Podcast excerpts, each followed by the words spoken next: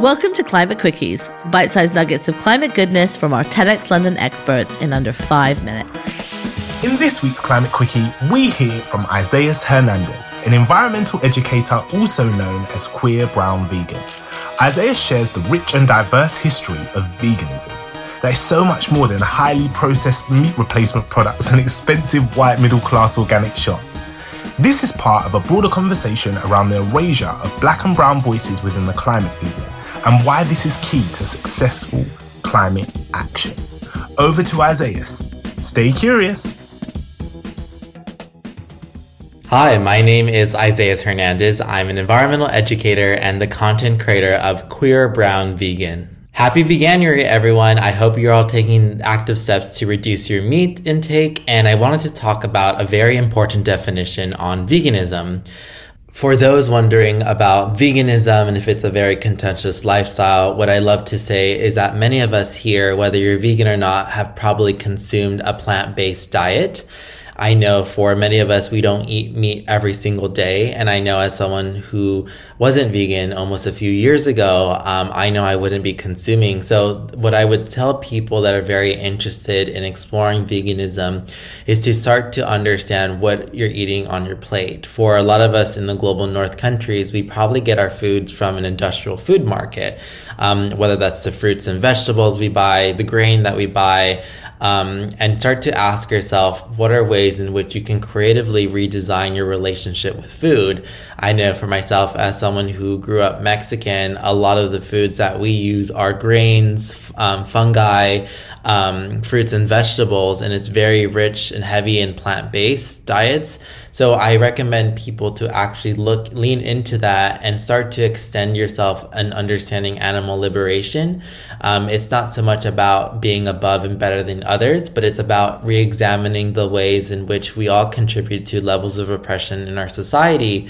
And when I talk about veganism, I'm not talking about those who have sometimes um, an inability um, of access and choice to choose this. I'm talking to those who have choice and access as someone who um, has a college education degree and in the financial career in my own industry. I talk about the importance of people taking small steps to get to where they're at rather than trying to get to an end goal instantly because we know as humans, we love to learn, we love to be curious. And I think curiosity in empowering and educating someone about not just the animal benefits um, saving non-human animals, but there's environmental benefits to going vegan. There's also um, human benefits in which we're divesting away from these extractive systems that are oppressing humans.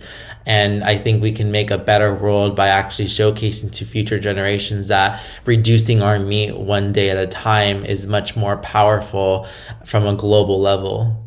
Veganism is commonly defined as an ethical and philosophical approach that seeks to fight for non-human animal liberation, and vegans um, abstain from the consumption and the usage of any non-human animal derived products.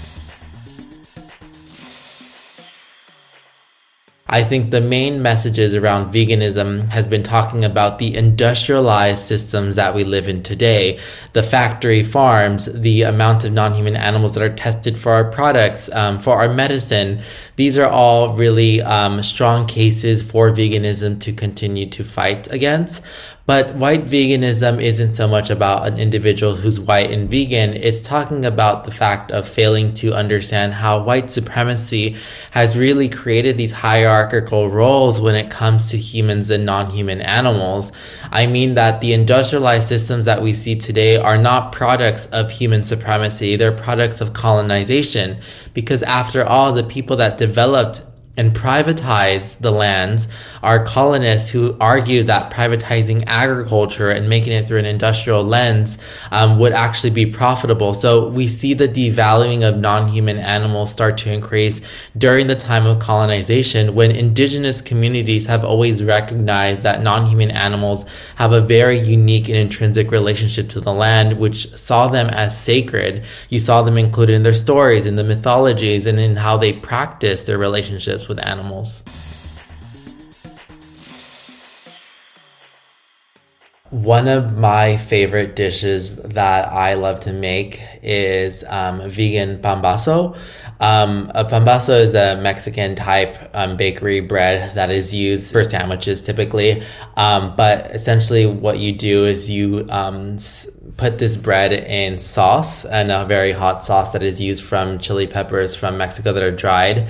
Um, you make this sauce, you fill up your potato, um, your, your bread with potatoes and soy rizo, um, and then you add your toppings of lettuce, um, vegan sour cream, cheese, vegan cheese, um, and you have an avocado if you want. Um, this is probably one of my favorite dishes that I love to eat growing up, and I really recommend people look into vegan Mexican food because it's really delicious and spicy too. I think one way to avoid the erasure of black and brown vegans in the veganism movement, because veganism is not a white thing, veganism is for everyone, is to start asking questions in events that you may attend. If you love your favorite vegan brand, ask their marketing why aren't they working with diverse vegans of color and only white vegans if you want to start to avoid that erasure, start to amplify and follow vegans of color. So I think there needs to be a lot of allyship and amplification for vegans of color because we have been doing this work. We may not have the same reach, but we're doing it in different forms that exist. And the more diversity that we have, the more we can disrupt uniformity in our movement. If you want to learn more about veganism, make sure to check out Veganuary this month. You'll find loads of tips and also resources for you to choose some rich plant-based diets in your area. You can find me at Queer Brown Vegan on YouTube, LinkedIn, Instagram, Twitter, and TikTok.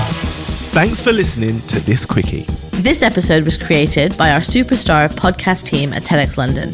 Until next time, stay curious.